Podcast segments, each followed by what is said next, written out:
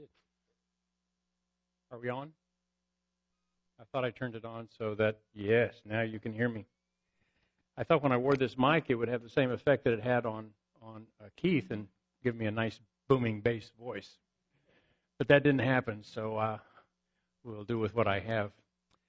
Uh, I also really, uh, you know, I've been here two or three times, I think, and have enjoyed so much being with this particular congregation because of the connection that we have with Keith, and uh, also because of the um, informality.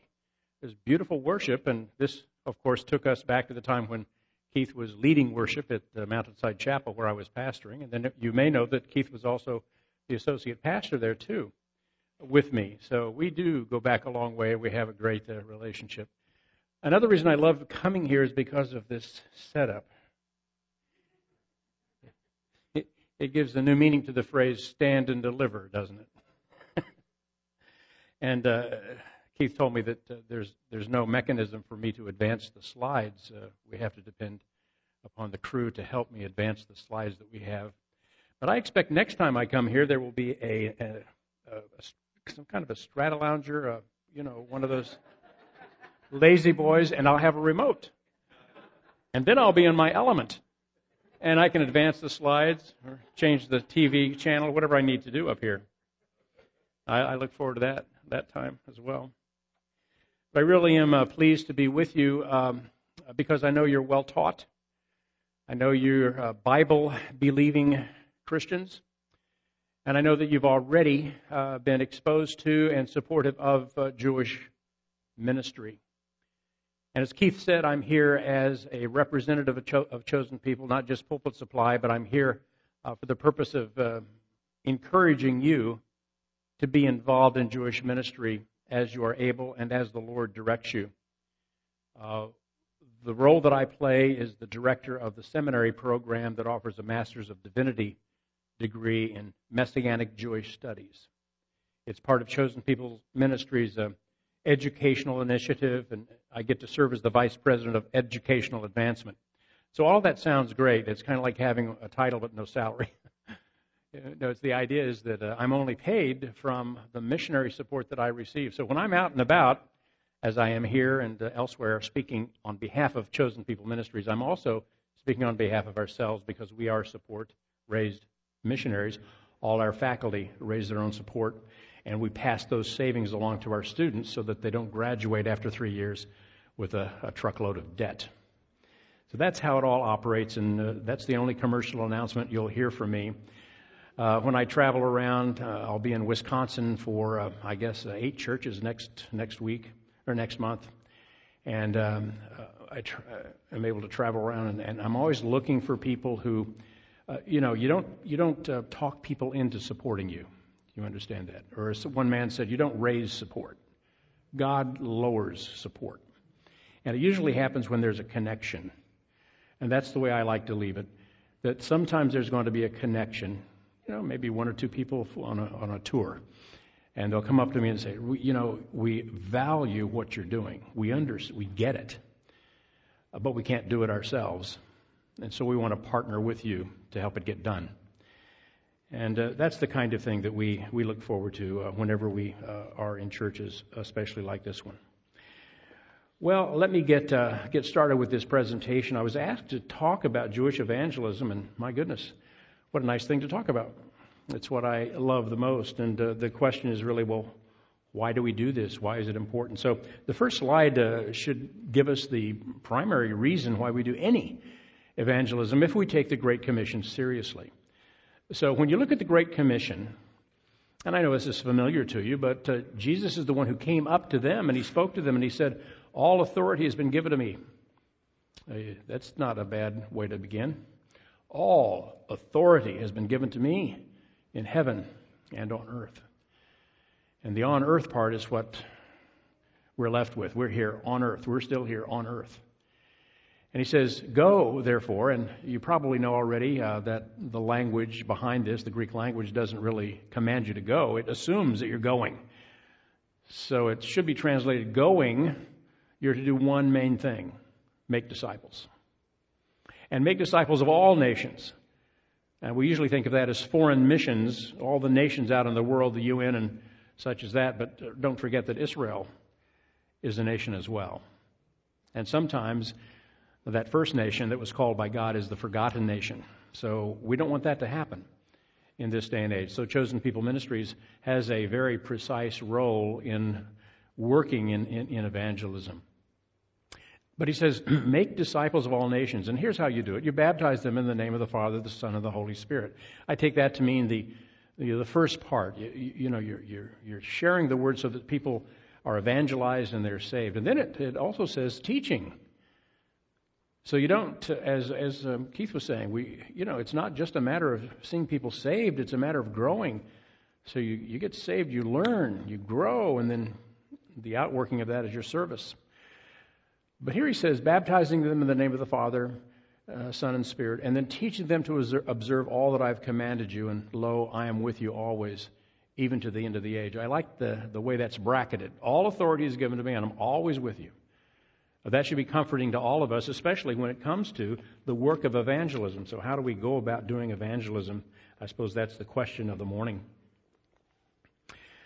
I would imagine if you've been around long enough, you've seen this little ditty um, having to do with why Jewish evangelism. Um, I think it was originally written, the first part of it was written by an anti Semite, my understanding of the origin of this. The last part was written by Ogden Nash. But anyway, when you put it together, it looks like this How odd of God to choose the Jews. You know? That's the attitude of saying, oh, why the Jews? But then it was added, but it's not so odd as those who choose the Jewish God, Yeshua, and yet spurn the Jews. I underscored the word spurn in this slide because it doesn't carry a lot of meaning to us today, maybe, but spurn could be translated, I suppose, as persecute. If not persecute, ignore or have an apathetic attitude toward the Jewish people for many reasons, sometimes couched in terms of, well, they rejected Jesus, and so we should reject them. It's called punitive supersessionism, if you want the fancy word. I'll give you the, the $10 word there. Uh, but it's a punitive idea. It's the idea that well, God is punishing the Jewish people because they rejected their Messiah. Now, there's a sense in which it's more difficult for Jewish people to understand. In fact, the New Testament says what? There is a blindness in part that has happened to the Jews. We call that in theology a judicial blindness that we can't quite understand, but it seems that the resultant is that uh, we have a hard time witnessing to Jewish people. All of us, all of us do. It's not an easy thing, uh, to be sure. But to spurn the Jewish people could also be simple apathy. Uh, I just don't really care that much. And, and, I think that around the country, there's a growing sense of an anti Israel bias, um, an anti Jewish bias uh, in many of the churches today. So I'm thankful that I'm in a, a church of friends. I know uh, pretty much how you feel about this, and, and I'm grateful uh, that you do. So let's go on to the question of why Jewish evangelism and, and answer it this way. Uh, I think of it in oh, four or five single words that you could jot down if you're taking notes, and it might uh, you know, jog your memory when you're thinking about this, this theme. Uh, the first one um, is the centrality of Israel to the faith. And the centrality of Israel to the faith is, is known by those who study the Old Testament, especially those who have studied the, the covenants that God has given. And the Abrahamic covenant, as you know, we're not going to turn to it. Again, I'm assuming that you're pretty familiar with it here. But you remember that in, in Genesis chapter 12, it talks about Abraham's calling and how he's going to be uh, a blessing to the entire world. Somehow or another, he is going to be a blessing. His name is going to be great. Uh, he's going to have a great family, a large offspring, and yet he's going to be blessed. And then those who curse him, remember what it says, will be cursed. Those who bless him will be blessed. Now, we carry that all the way through theologically, and we say, well, that means to us today, those who are pro Israel, I'm not talking about politics right now, but pro the Jewish people in the sense of wanting to bless them. Well, how do you bless them? You could bless in many ways, but don't you think the best blessing we could give to a Jewish person is to share the Jewish Messiah with that individual? I think so. And so when I think about the centrality of Israel to the faith, I think of the Abrahamic covenant. I think of the fact that we have the Word of God from the Jews. Uh, we would think that with the Old Testament, but the entirety of the New Testament is also written by Jewish people, with the possible exception of, exception of Luke. And you know the joke Luke was a doctor, so he had to be Jew, right? No, I think he was probably a Gentile, perhaps a, a proselyte to Judaism. But here, here's the deal we have the scriptures from the Jewish people, we have this, this idea that, that the writers of the New Testament and Old were Jewish people. We have Jesus, the Messiah, who is Yeshua HaMashiach, Jesus, who is the Jewish Messiah. And we also, believe it or not, are called, as New Testament believers in the book of Galatians, we are called the sons of Abraham, the children of Abraham, or the children according to the promise. Well, that doesn't mean, just a caution here, that doesn't mean that the church has replaced Israel. In no way. And that, that's another message for another time, perhaps. Because we believe, I believe, that there is a future for the nation of Israel, the, the physical Jewish people. Jesus is going to come back, and he's going to come back to a people, to a nation. And so we feel that he's coming back to the Jewish people at that time. But uh, here's the point we are connected to the patriarchs and the patriarchs' blessings because they didn't follow the law in any way. They listened to God's word. They responded to his uh, urging. Abraham left Ur of the Chaldees, remember? And he moved without knowing where he was going to go exactly, but he believed God, and what does it say in the New Testament? His belief in God was accounted to him for righteousness. So it was by faith alone that Abraham entered into this covenant relationship with God, and, and that's how we are also. It's not through works, not even through works of the law, this wonderful thing provided by God, but it's through faith in Jesus and his work for us that we have salvation. So, Israel is central to our Goyish or Gentile faith, right? A second thing that I think is important is uh, when I've been asked the question, well, why do you do this anyway? What's a nice Gentile boy like you doing in a Jewish place like this? That's the question I, I get asked a lot.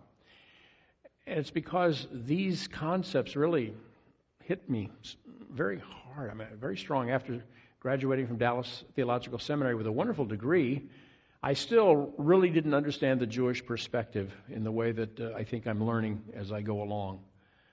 But the unity of the body of Messiah, which is the church, the body of Christ, the unity of the body is spoken of in the New Testament.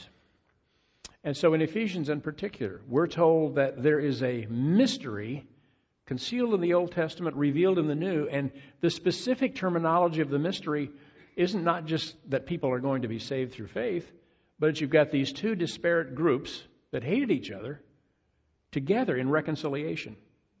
So you get Jews and Gentiles in this body. And I've always thought that that's a reason, that's a motivator for why would we do Jewish evangelism.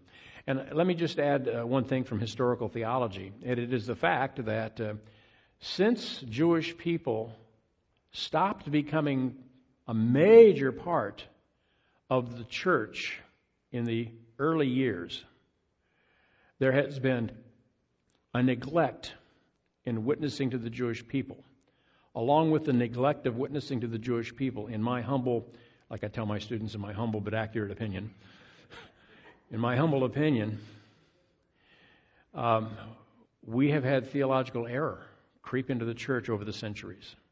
I'm not saying it's the only reason, but I'm saying that without a perspective that comes from a Jewish understanding of the, of the Bible, there has been a lot of, of error. And it began probably with Constantine in 325 uh, AD, uh, in case you're taking those kinds of notes. So, why do I feel it's important to do Jewish evangelism? If God said that Jews in particular should be part of the body of Messiah, I want to be available to share the faith with Jewish people. Okay? And I hope you are too. The next one is priority. It's the priority of the Apostle Paul. You remember that when he started out as a missionary, he was called the apostle to the Gentiles. Remember that? And you'd think that Paul would say, okay, enough of the Jewish people. Uh, I was a Jew, I'm no longer a Jew. You might think that he would say that. I mean, he does count all of the um, activities and the accolades that he received as a Jewish rabbi and member of the Sanhedrin and all of that he counted as rubbish in comparison to, remember, uh, faith in, in Yeshua. But I think he continued to live as a Jew without violating any kind of principles of faith versus works. And he spoke against the law in the sense that the law can't save all throughout Romans. But I think he still was a practicing Jewish man for all practical purposes. Remember, he's the one who said that I will be as a Jew to a Jew and as a Greek to a Greek. What did he mean by that? I think it meant that he was doing what many of our people in chosen people ministries are doing, and that is to try to identify as best as they can with the Jewish culture, even to the point of establishing congregations that are uniquely Jewish in flavor uh, so that other Jewish people might be more comfortable to come and hear the truth of God. So that's what we do. It was a priority to Paul, though. It was a priority for him so that in the pattern of his ministry, his missionary journeys, you know, every time that he went to a new city, what happened? He'd go directly to the synagogue and he'd start a fight. And it, well, no, he wouldn't start a fight, but he would be very bold in his proclamation. What would happen? the Jewish people would reject the message and the messenger. And there would be a lot of, uh, a lot of uh, trouble because of that. And at one point, it seems as though he's saying, Oh, enough of you already. I'm going to go to the Gentiles. And that was early in his missionary journeys. And what did he do right after that? He went to the next town. And where did he go? Just to the Gentiles? No, he went directly to the synagogue again. So think of it this way if we go to the Jewish people and we are rejected, which we are about 80% of the time or more, do we say, okay, well, the calling is not to the Jewish people?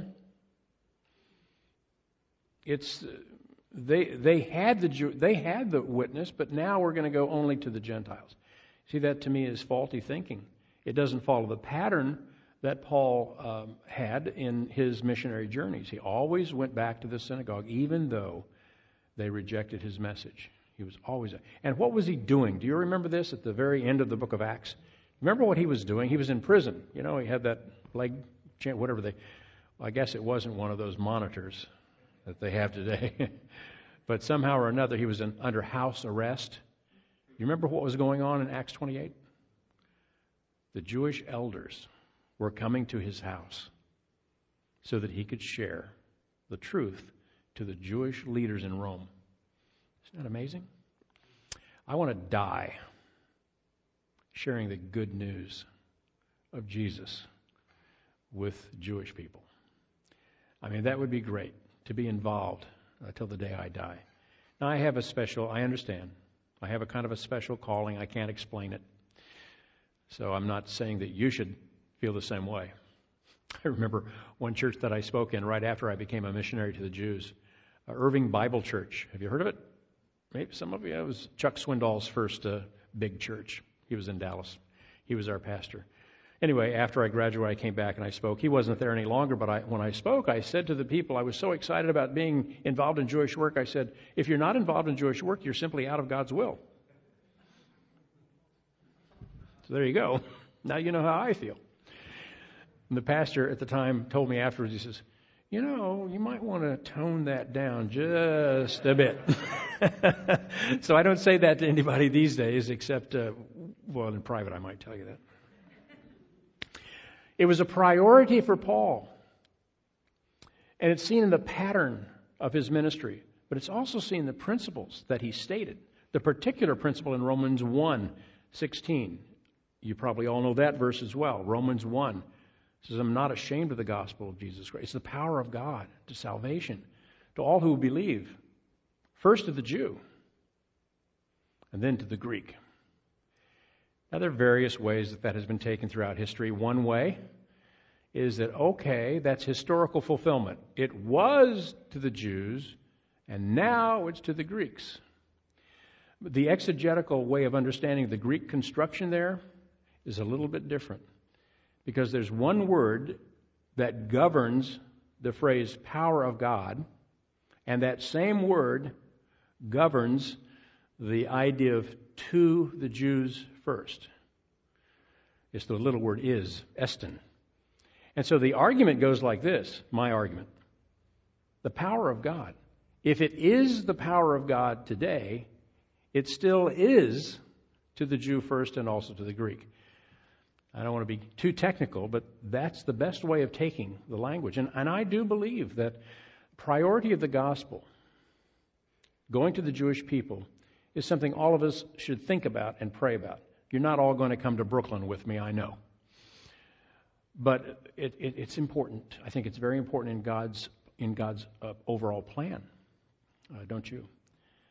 Um, I've, uh, you know, often after 45 years of ministry, you, you speak to a lot of people going into ministry and going onto the field, the foreign field. And what I tend to do, because of my uh, particular interest here, I usually tell somebody, even if he's going as a child evangelism worker to Buenos Aires, I've told people, you know, it might be a good idea to look for the Jewish community in Buenos Aires and see if you can make some kind of a connection and just pray your way into an opportunity. And, and um, lo and behold, that's what's happened. People going to a far off land and they find, oh, there's a Jewish community here. Oh, I'm going to follow Paul's particular principle as well as his personal pattern. I'm going to try, even though it's not an easy thing to do. Okay, let me quickly go through the rest of these because uh, there is also the imminency of the return of the Lord. And uh, this is a separate to- uh, topic. Uh, I would love to come and talk about this, uh, uh, more of a prophetic um, statement. But I think all of you would believe that Jesus is coming back soon. He's coming back quickly. He's coming back suddenly. Uh, we don't know when he's coming back. He could come back before we finish this message, which will relieve many of you who are sleeping. No, he could come back at any time. That's the imminency of the return of Messiah. But I think there's something going on in the world today, and I, I get it along with so many others who study these things, um, partially from the book of Ezekiel. It seems that in Ezekiel 37, there is um, this, this beautiful imagery of bones that are coming together, and the sinews in the vision given to Ezekiel show that well, the bones are all kind of clanking together. There's a sound that's being made. It's dim bones, dim bones, dim dry bones, dim bones, dim. Bones. I can sing too. Yeah, but not very well. That's, you're going to say that, right? So, what's going on in that passage? Do you know what's missing in that passage? Do you remember? The Spirit. I personally believe that that passage is talking about a regathering of the people of Israel, even to this day, in the nation of, uh, of Israel. And what's lacking? They're gathered in unbelief primarily. What's lacking? It's the Spirit of God. It's the regenerating Spirit of God, which will come at the time of the Messiah.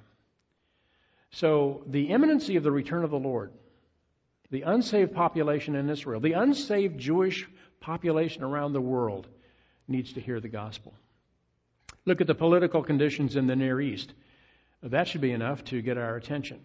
If you have this connection between Russia and Iran, ancient Persia, that's right out of Ezekiel 38 and 39.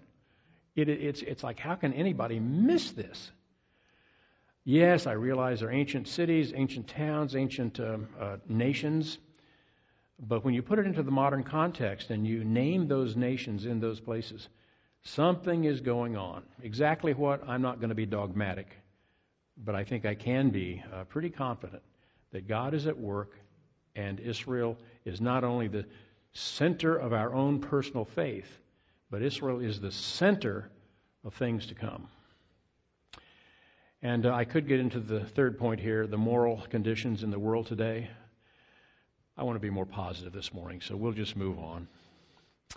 Duty of all disciples, not only the great commission that was given, but are you familiar with Romans 11:11 and what it says? Let me read that uh, to us because uh, where is Romans? Is that New Testament? I got it.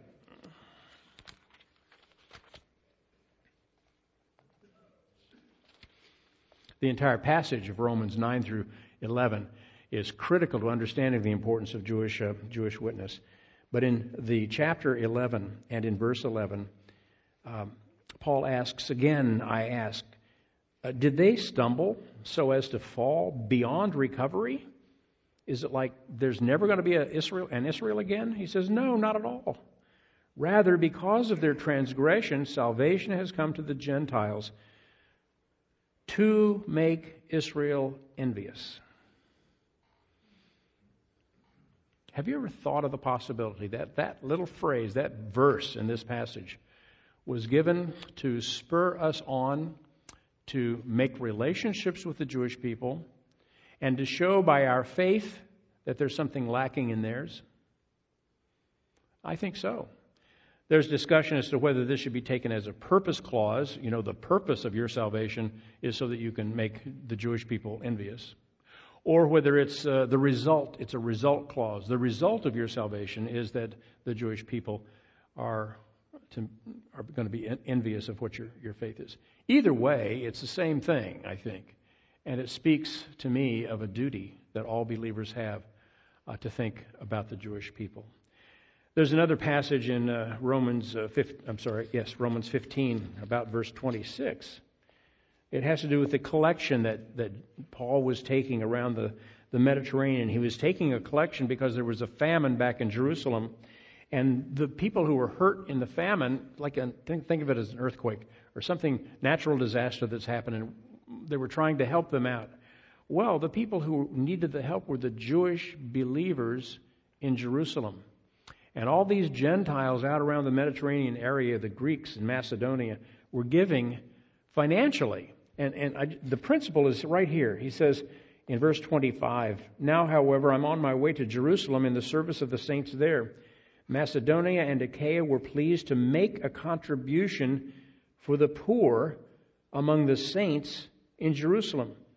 So you got Jewish believers who need to be ministered to physically here. And then he says, For if the Gentiles, that is, Gentile believers, have shared in the Jews' spiritual blessings, that is, the Bible, the Messiah, and all that is Jewish in our faith, then they owe it to the Jewish believers in Jerusalem to share with them their material blessings as well.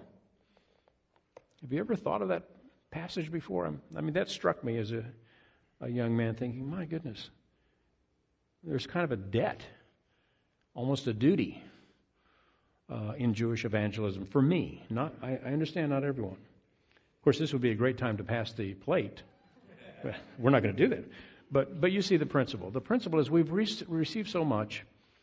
Uh, shouldn't we overcome whatever we uh, can't do and try to do as, as much as we can for them?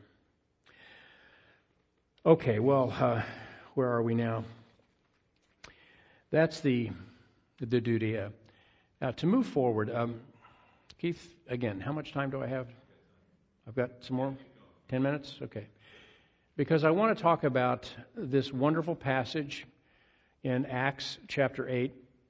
And you could turn there if you have your Bibles with you, and we can take a look at some of the verses that speak to this very issue. Now, you're going to say, wait a minute, I thought that was an Ethiopian eunuch. And we're talking about witnessing to Jewish people. That's true. But I believe you'll, you'll notice something here that applies across the board. And it applies to your witness to people who are not Jewish as well. Maybe there are some Ethiopians you need to contact. I don't know. But look at this passage beginning in chapter 8. And let's. Um,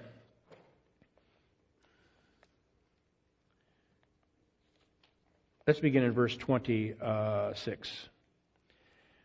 It says, Now an angel of the Lord said to Philip, Go south to the road, the desert road, that goes down from Jerusalem to Gaza. And so he started out, and on his way he met an Ethiopian eunuch, an important official in charge of all the treasury of Candace, the queen of the Ethiopians. Well, this man had gone to Jerusalem to worship, so he's some, some probably we call them the Yirei Adonai, the God-fearers of the Gentile world who were drawn, they were attracted to Jerusalem and the Jewish people. It might have been part, well, we don't know exactly. It might have been part of the, the ministry of the Queen of Sheba years and years prior to that. But in any case, this, this official goes to Jerusalem to worship. And on his way home, he's sitting in a chariot reading the book of Isaiah the prophet. And the Spirit told Philip, Go to that chariot and stay near it. So Philip ran up to the chariot and he heard the man reading Isaiah the prophet. Do you understand what you're reading? Philip asked. How can I? He said, unless somebody explains it to me. So he invited Philip into the chariot with him. Come up and sit with me, he said. And the eunuch was reading this particular passage of Scripture. He was led like a sheep to the slaughter, as a lamb before his the shearer is silent, so he did not open his mouth.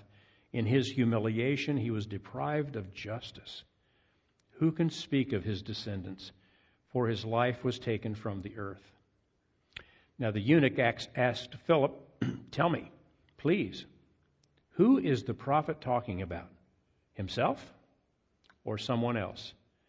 And if you ever need to explain to a Jewish person what the New Testament understanding of Isaiah 53 is, this is a good place to turn. Because Philip began with that very passage of Scripture and told him the good news about Jesus. I've always loved that passage, and there are so many things to learn from the passage. Uh, you can outline it as the, the slide indicates. Uh, there was a divine encounter. I want to say a few words about that. And then there was a scriptural message. I'll say a few words about that. And then I'll say not very much at all about the proper response and the sudden redirection. Well, what was the proper response? If you read a, read a, read a little bit further, this, this Ethiopian eunuch says, Why can't I be baptized? So he believed, and he says to, to, to Philip, Baptize me. And they stop at a stream, and they he's baptized. That's a proper response. And then there's a sudden redirection at the end where, you know, Philip is kind of moved to another place uh, suddenly and uh, almost miraculously, right? He's raptured, the word is used, uh, out of that place and put into another place. But I want to focus on these first two points. And I'll do it uh, very briefly in just the next uh, few minutes. But notice that it's a divine encounter. A divine encounter. And in this, we see a number of things. We see that uh, the character of the witness is involved. Who is it? It's Philip. What do we learn about Philip in other portions of Scripture? He was one of the deacons in Acts 2. He was a, a Greek man, Uh, maybe a, a, convert, probably a, convert to Judaism prior to becoming a believer in Yeshua, kind of like this Ethiopian is going to be. But we know that he was filled with the Spirit. It says that he was wise and he was set apart and he was also persecuted. So he was kind of a picture of us, I hope. You know, we're hopefully controlled by the Spirit of God. We are hopefully wise, growing in wisdom, and hopefully each one of us is a saint, that is a hagios, set apart by God.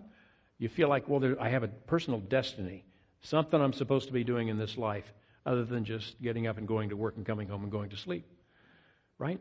So each of us in this room, I hope, I, I trust, because of your faith in the Lord, so well, there's a reason for me to be here. I think Philip had that that sense. He was a man of destiny. Uh, so um, we see that the the character of the, of the witness is very important, and then we see that there is a command that comes through an angel. Isn't that what it says here? It says an angel of the Lord told him to do something. If an angel came to me and told me to do something, I'd probably do it. I'm thinking I would probably respond. Uh, but so we have this supernatural part of it as well. But let's let's uh, notice also that it was angelic, it was specific, it was unusual, and it was obeyed. So this command from the angel says, "Go to a specific place," and he gets up and he goes. I think sometimes, not an angel necessarily, but a prompting from the Spirit, uh, gives us an, uh, kind of a command. So I really, it's the impression that we get. I I'm not, you know, so charismatic as to believe that God directly speaks to me in ways that, uh, you know, the Word doesn't confirm. But the Word certainly confirms the fact that I'm to be a witness for Him. And have you ever had the, the Lord say something or remind you that, well, if I do this, I may be obeying Him in what I'm supposed to do? And then you can either say, okay, I'll do it or I won't. Has that ever happened to you? It's happened to me. And it always works out better when I obey the prompting of the Spirit. Well, I think that's what happens here. A command is given, it's specific, it's unusual, and it is obeyed. And then notice next that we have the contact. This is a contact from another culture, an Ethiopian. Think about us again, how it applies to us today. Uh, this is kind of how do we go about sharing the gospel? We have to be open and willing to go to another culture. We have to be in the right place at the right time, but we have to be willing to go to a foreigner. I think that's what this is about. And not only that, this person was an outcast of Israel. As a eunuch, he was not allowed to even be in the temple. Uh, that word is clearly stated in Deuteronomy chapter 21. The good news is that in the kingdom, Isaiah 24 and also in Isaiah uh, oh, 54, I'm sorry, 54, 1 through 10, it says that even the eunuchs will be part of the worship service of the millennial kingdom. Isn't that nice? That's one reason I'm a uh, premillennialist, I guess. Things are going to change. But he's a foreigner, he's an outcast, but he's a dignitary. So not only is he a foreigner, but he's pretty up high in the echelon. Reminds me of the UN. Our headquarters in Manhattan are right next to the UN almost. So he's a dignitary in Ethiopia. Uh, he's been prepared in some way to receive this message. I mean, why would he be reading Isaiah 53? He had already been to Jerusalem, and now he's going all the way back down to Ethiopia in order to uh, take up his uh, whatever business he has to, to do there. So he was prepared. He was wealthy uh, by the fact that he rode in a in a uh, chariot, and he seemed to be curious, right? So the contact from another culture, wouldn't you love to run into people like that who are curious and prepared? Those are the people I love to witness to. Notice again, though, that there's another another uh, command. This time it's a command specifically from the Spirit. The Spirit told Philip, and we normally joke about this and say he must have had to start running alongside the chariot to stay near it. I don't know. But he's running alongside the chariot and he, he comes up to the chariot and he hears him reading Isaiah, and then he asks a question. So let's talk about this for just a moment.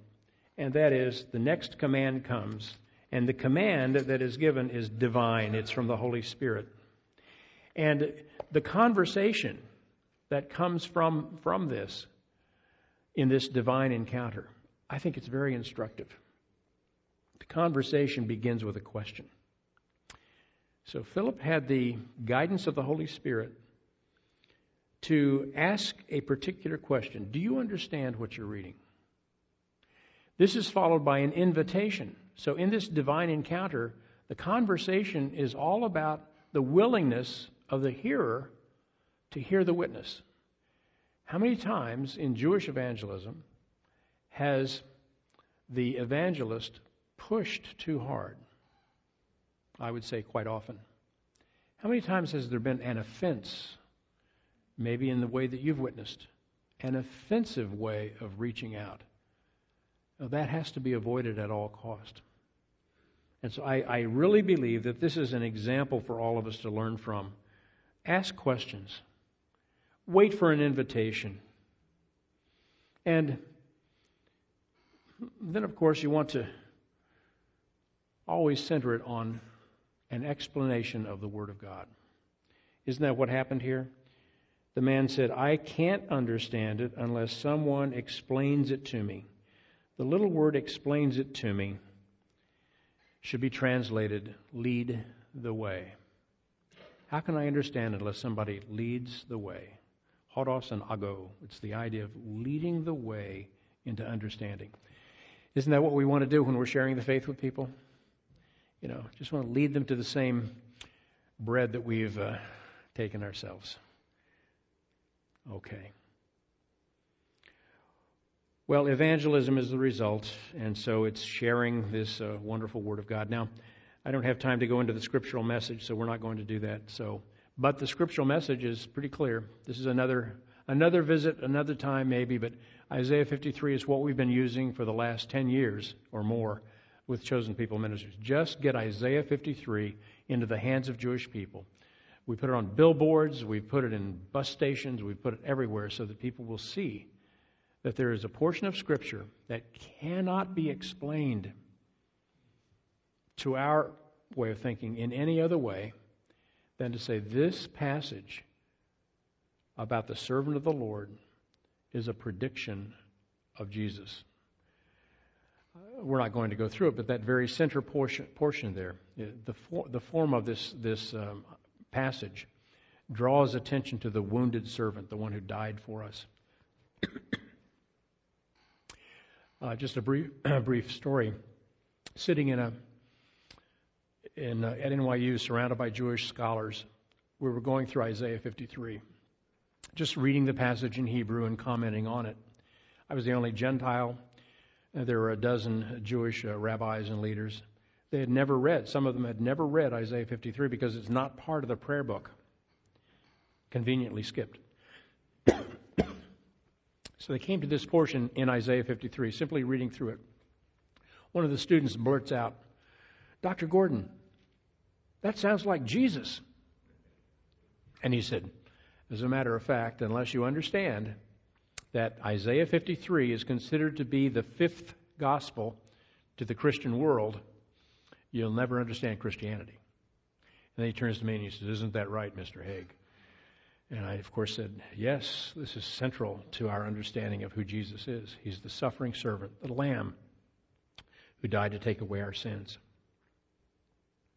All right, let's conclude. Let's move forward and conclude with just a few uh, uh, concepts that come, I think, from from this passage. And uh, just one minute or so will take just uh, some concluding thoughts. Let's go to the next slide, please. My wife loves this first line. it's the title of her article that she wrote on this passage. And it is this that God places people in specific places. And God will always provide the person who is needed to share the truth. That's our view of the sovereignty of God in this process. Secondly, God is concerned for those in high positions. And don't be afraid to share the simple gospel, your testimony, and the biblical truth uh, with people who are in high positions, such as you're a Jewish doctor, you're a Jewish lawyer. Don't be afraid to share. God is concerned for all people groups. So whether it's an Ethiopian, uh, someone from India, someone from Alaska, it doesn't matter. He cares for all people groups, but I think he cares especially for his own chosen people. God provides truth for the seeking heart. This is in concert with number one there. You're in a specific place because there's someone around you who is seeking. I like to say that you cannot say the wrong thing to the right person. And you can't say the right thing to the wrong person. And God is the one who determines that part.